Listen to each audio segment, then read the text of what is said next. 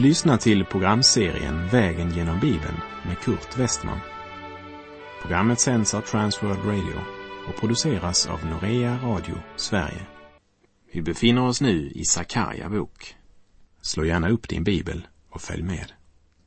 Vi avslutade förra programmet med att Herren uppmanade Sakarja att ta emot gåvorna som de landsflyktiga judarna i Babylon hade sänt till Jerusalem.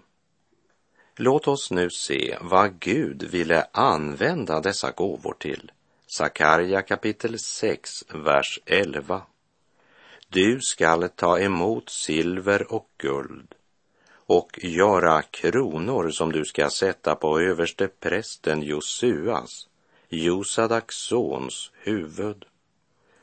Gåvorna ska användas till den kröning som ska symbolisera Kristi återkomst till vår jord i ära, makt och härlighet. Samtidigt måste vi säga att det verkar lite underligt. Varför skulle de placera kronan på Josuas huvud och inte på Serubabel som var av Davids släkt? Men saken var den att den tid hade ännu inte kommit då Gud skulle återuppbygga Davids släkt.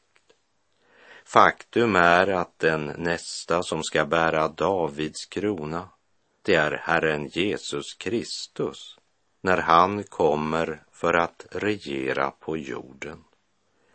Men kröningen av översteprästen Josua, den var högst ovanlig, eftersom Gud mycket klart skilde mellan kungens ämbete och prästens ämbete. Men svaret återfinns i det faktum att Josua, översteprästen, representerar Herren Jesus Kristus som är vår överstepräst idag. Och Hebreerbrevet tre, vers tio säger: Därför, heliga bröder, ni som har fått del i en himmelsk kallelse, se på Jesus, den apostel och överste präst som vi bekänner oss till. Och Hebreerbrevet fyra fjorton. Då vi nu har en stor överste präst, Jesus Guds son som har stigit upp genom himlarna, så låt oss hålla fast vid vår bekännelse. Och i Hebreerbrevet sex, vers nitton och tjugo läser vi: I detta hopp har vi ett tryggt och säkert själens ankare, som når innanför förlåten, dit Jesus för vår skull gick in och öppnade vägen för oss, när han blev överste präst för evigt. Kristus sitter nu på Faderns högra sida och väntar på den stund då hans fiender ska läggas som en fotapall under hans fötter. Han ska komma åter till jorden och upprätta sitt rättfärdighetsrike. Och här i Sakarja sex får vi en profetisk bild som beskriver hans kröning. Lägg märke till det avsnitt som här följer efter att vi först fått höra om Guds dom över sitt folk och Guds dom över alla hedna nationer. Så kommer detta, Kristi återkomst och hans kröning som kungars kung och herrars herre. Det är intressant att lägga märke till Herren Jesu Kristi trefaldiga gärning som omfattar tre tidsperioder. Den första perioden av hans tjänst är hans gärning som profet, när han kom till jorden för cirka tvåtusen år sedan. Han steg ner för att vittna om Gud, och han var själv Guds ord, när han i mänsklig gestalt uppenbarade Gud för oss. Och han uppenbarade Guds kärlek genom att dö för oss på korset för att försona dina och mina synder.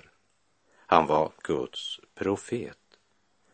Och i vår tid, just nu, är han Guds överste präst, efter att han stigit upp till himlen, där han trätt innanför förhänget, in i det allra heligaste, där han burit fram sitt eget blod till en försoning för våra synder. Han bär fram oss i förbön. Han är vår försvarare när vi syndat. Och vi bekänner våra synder till honom. Han är vår överste präst. Och det skall i framtiden komma en dag då han kommer åter.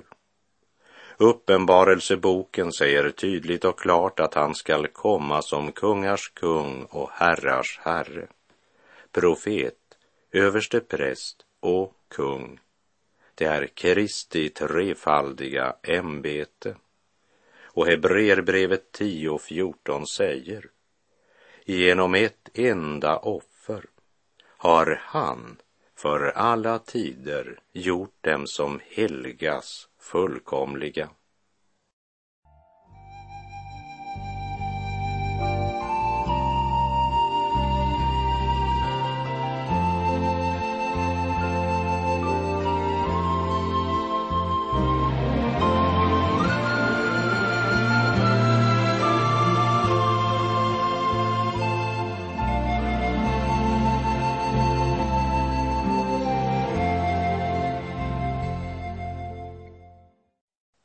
I Sakarja sex, vers tolv och tretton presenteras Kristus genom ytterligare en bild som illustrerar honom som telningen. Hör vad Sakarja ska säga till Josua när han kröns med kronan. Och du skall säga till honom: se, en man, hans namn är telningen. Under honom skall det gro, och han ska bygga Herrens tempel. Ja, det är han som ska bygga Herrens tempel.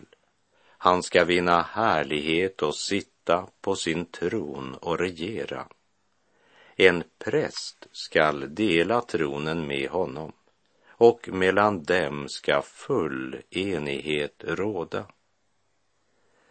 Det är inte Josua som är telningen, eftersom det är till Josua det blir sagt: se, en man. Josua får höra om telningen som ska komma. Telningen är ett profetiskt namn på Kristus. I Jesaja femtiotre, vers två läser vi: som en späd planta sköt han upp inför honom, som ett rotskott ur torr jord. I en annan översättning står det: han sköt upp som en ringa telning inför honom, som ett rotskott ur förtorkad jord. Det faktum att han kom till mänskligheten och kom till sitt folk i en tid då de var ockuperade av romarriket, det är verkligen högst anmärkningsvärt. Jesaja elva ett säger: men ett skott skall skjuta upp ur Isais avhuggna stam. En telning från hans rötter skall bära frukt. Det vill säga, han kallas för en rot från Isai. Isai var bonde eller fåraherde, eftersom Davids släkt vid den tiden hade sjunkit ner i fattigdom och ringhet. Herren Jesus föddes i fattigdom och ringhet. Han var verkligen ett rotskott ur torr jord. Och telningen, rotskottet, ska komma igen, och då kommer han för att regera. Och då ska varje knä böja sig och varje tunga ska prisa Gud, säger Romarbrevet fjorton elva. Under honom skall det gro, och han ska bygga Herrens tempel. Det här budskapet det blev givet som en uppmuntran för den lilla rest som under Sakarja tid återvänt från fångenskapet i Babel och som under mycket svåra förhållanden strävade med att återbygga upp templet. Som vi minns från profeten Haggai bok så verkade tempelbygget allt annat än imponerande på de som hade sett det förra templet i all dess glans. En del tyckte att det var så eländigt att de grät när de såg bygget. Men i Herrens ögon så var det ändå ett tempel. Det hade varit många Herrens tempel genom historien. Först var det tabernaklet, den flyttbara tälthelgedomen som Israels folk bar med sig under ökenvandringen. Det var Salomos tempel, Serubabels tempel, Herodes den stores tempel. Men poänget var inte först och främst byggnadsstilen, men att Herren där önskade möta sitt folk. Om folket lever och vandrar med Herren, så är det ett Herrens hus. Så även om många på Sakarja tid tyckte att det var ett ringa tempel, ja, obetydligt, så säger Herren att det är han som avgör hur betydelsefullt det är.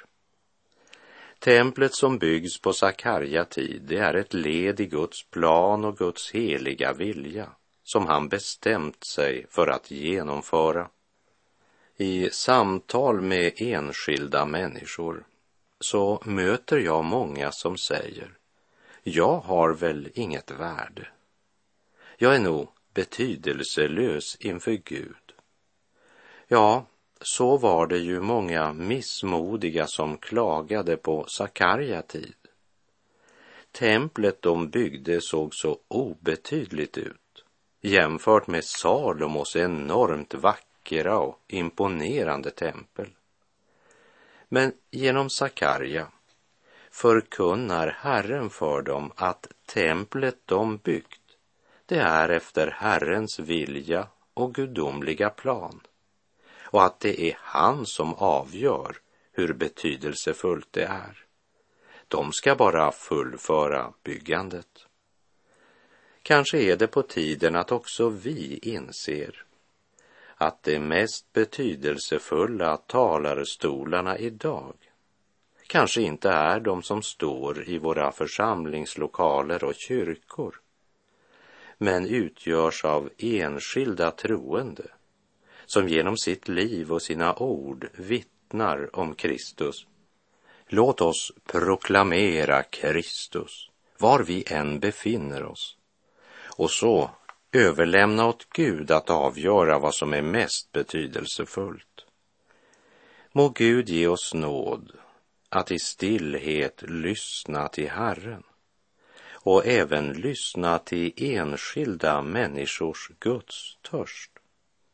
Låt oss vara mer upptagna av att vandra i anden och vittna om Kristus än av att arbeta för vår organisation eller vår kyrka. Låt kröningen av översteprästen Josua påminna oss om att Kristus är den smorde, frälsaren, den utlovade Messias som övervunnit världen. Låt oss påminna varandra om att det som hände på pingstdagen, det är inte en blek ersättning för den inkarnerade Kristus, utan det är en fullbordan av Guds närvaro i den kristna församlingen. Gud är på tronen ännu, och Gud har full kontroll. Det var det budskap som både Haggai och Sakarja försökte förkunna för sitt folk. Uppmuntra dem med budskapet från Gud genom att påminna om att verket som de utförde, det var ett led i Guds suveräna plan. Vi minns hur Sakarja redan i kapitel fyra uppmanade folket att inte förakta den ringa begynnelsens dag. Guds rike är inte av denna världen. Därför ska du inte låta dig imponeras av det som i människors ögon kan se imponerande ut. Och förakta inte det som ser ringa ut i världens ögon.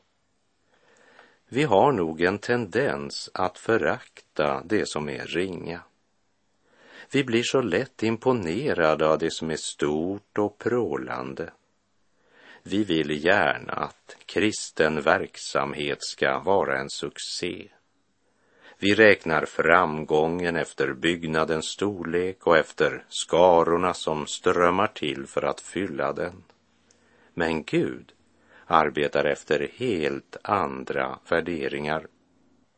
Gud genomför sin frälsningsplan genom en ringa telning som kommer som ett rotskott ur förtorkad jord. Och Jakob, han skriver i Jakobs brev kapitel ett, vers nio. En ringa broder ska berömma sig av sin höghet.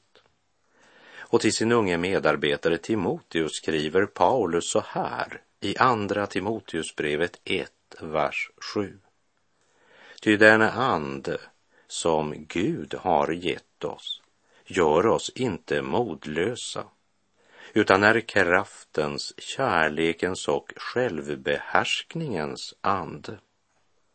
Och genom profeten Sakarja proklamerar Herren: se en man, hans namn är Telningen. Under honom ska det gro, och han ska bygga Herrens tempel.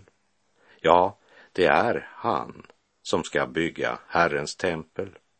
Han ska vinna härlighet och sitta på sin tron och regera.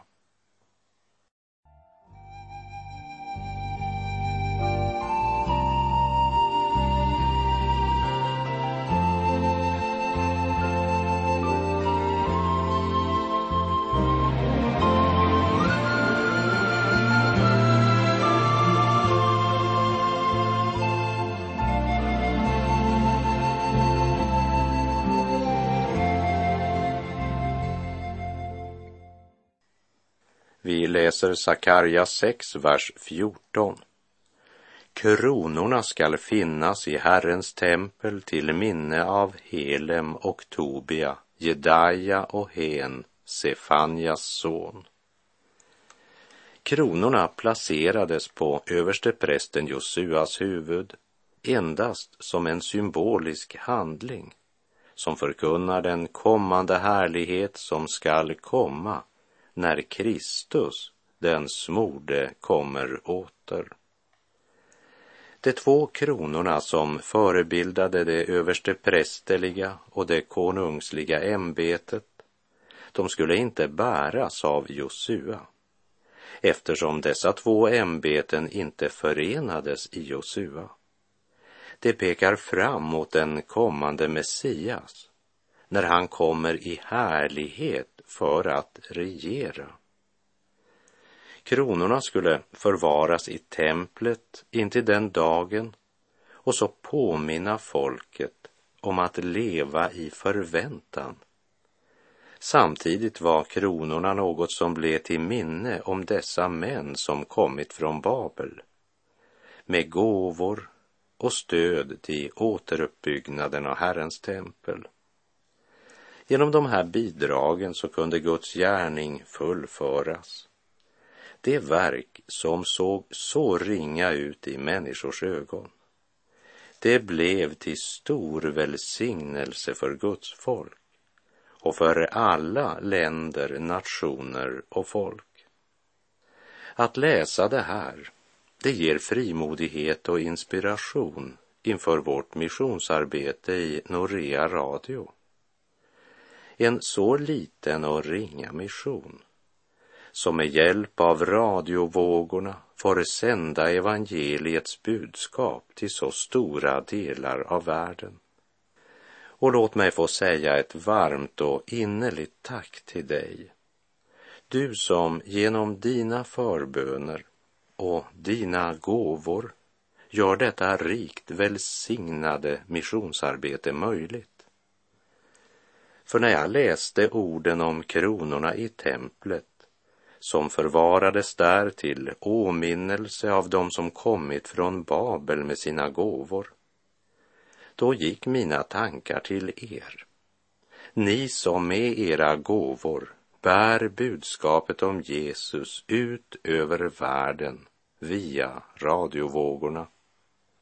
Gör det lilla du kan och se icke därpå att så lite så ringa det är. Ty hur skulle du då väl med lust kunna gå dit din mästare sänder dig här? Är det uppdrag du fått än så ringa i sig, och var nöjd att han gav det åt dig. Kapitel sex i profeten Sakarja bok avslutas med orden: Fjärran ifrån ska man komma för att bygga på Herrens tempel, och ni skall förstå att Herren Sebaot har sänt mig till er. Så skall ske om ni lyder Herrens, er Guds, röst. Med bakgrund i gåvorna som sänds från de kvarvarande i Babel, så förkunnar Sakarja att det ska komma en dag då folk ska komma från fjärran länder och bygga på Herrens tempel. Det talar dels om alla judar som idag lever förskingrade runt omkring i världen och som en dag ska vända sig till Kristus och komma för att bygga Herrens tempel. Men det talar också om alla hedningar som genom tron på Kristus blivit Guds barn och som av hjärtat ska delta i Herrens tempelbygge i Jerusalem. Jag citerar Efeserbrevet två, verserna sex till och med tio. Ja, han har uppväckt oss med honom och satt oss med honom i den himmelska världen i Kristus Jesus, för att i kommande tider visa sin överväldigande rika nåd genom godhet mot oss i Kristus Jesus. Ty av nåden är ni frälsta genom tron, inte av er själva. Guds gåva är det. Inte på grund av gärningar, för att ingen skulle berömma sig. Ty hans verk är vi, skapade i Kristus Jesus till goda gärningar, som Gud har förberett, så att vi skall vandra i dem. Profeten Jesaja skriver i kapitel femtiosju, vers nitton. Jag vill skapa lovsång på deras läppar, fullkomlig frid, både för den som är fjärran och den som är nära, säger Herren. Och Jesaja sextio, vers nio och tio. Ty kustländerna väntar på mig, och främst kommer Tarsis skepp för att föra dina söner hem från fjärran land. Det för med sig silver och guld åt Herrens, din Guds namn, åt Israels helige, ty han förhärligar dig. Främlingar ska bygga upp dina murar och deras kungar ska betjäna dig, ty jag slog dig i min vrede, men i min nåd förbarmar jag mig över dig. Och från Jesaja femtiosex, vers tre. Den främling som har slutit sig till Herren ska inte säga, säkert ska Herren skilja mig från sitt folk. Det är alltså en helt ny hushållning i och med Messias. Det är inte längre någon skillnad mellan jude eller grek. Och främlingar ska vara med och bygga upp Sions murar. Det ska uppfyllas den dagen då Herrens härlighet ska gå upp över Sion och över nationen Israel. Samtidigt så vill jag nämna att Sakarja profetia är trefaldig. Sakarja talar till folket på sin tid i deras situation. Han uppmanar dem att inte bli modlösa men fortsätta gärningen trots alla svårigheter och trots att verket ser så ringa ut i människors ögon.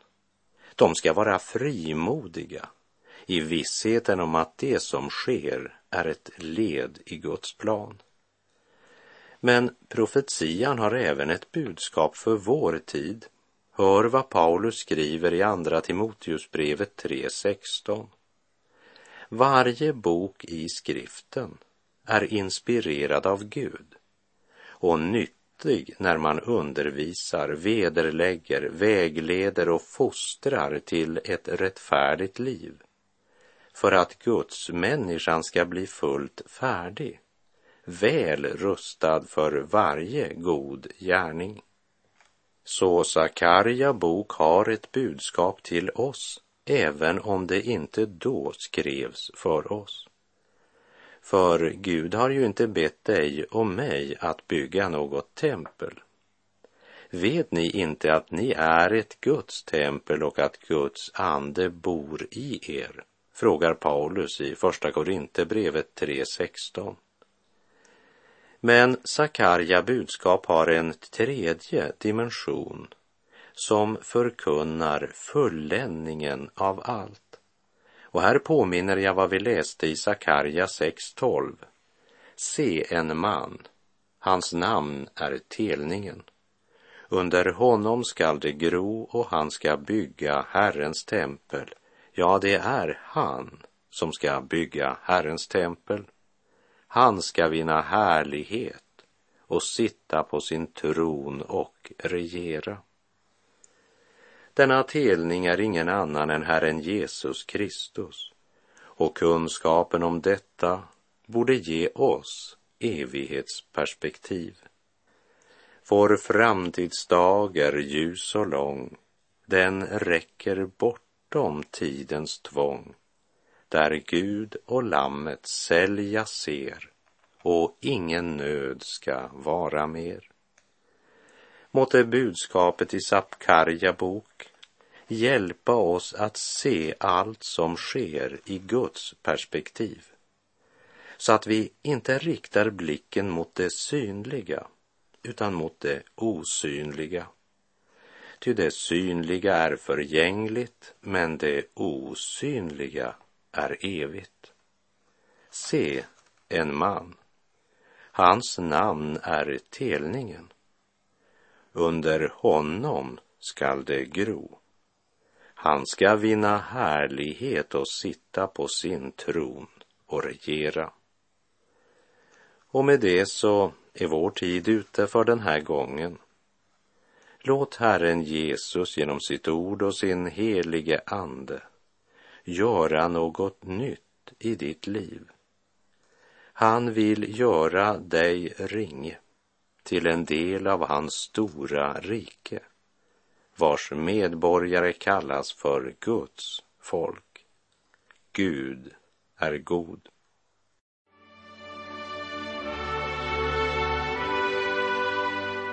Du har lyssnat till programserien Vägen genom Bibeln med Kurt Westman, som sänds av Transworld Radio. Programserien är producerad av Norea Radio Sverige. Om du önskar mer information om vårt radiomissionsarbete, så skriv till Norea Radio Sverige, box tre fyra ett nio, ett noll tre sex åtta, Stockholm. Adressen är alltså Norea Radio Sverige, box tre fyra ett nio. Postnumret ett noll tre sex åtta, Stockholm.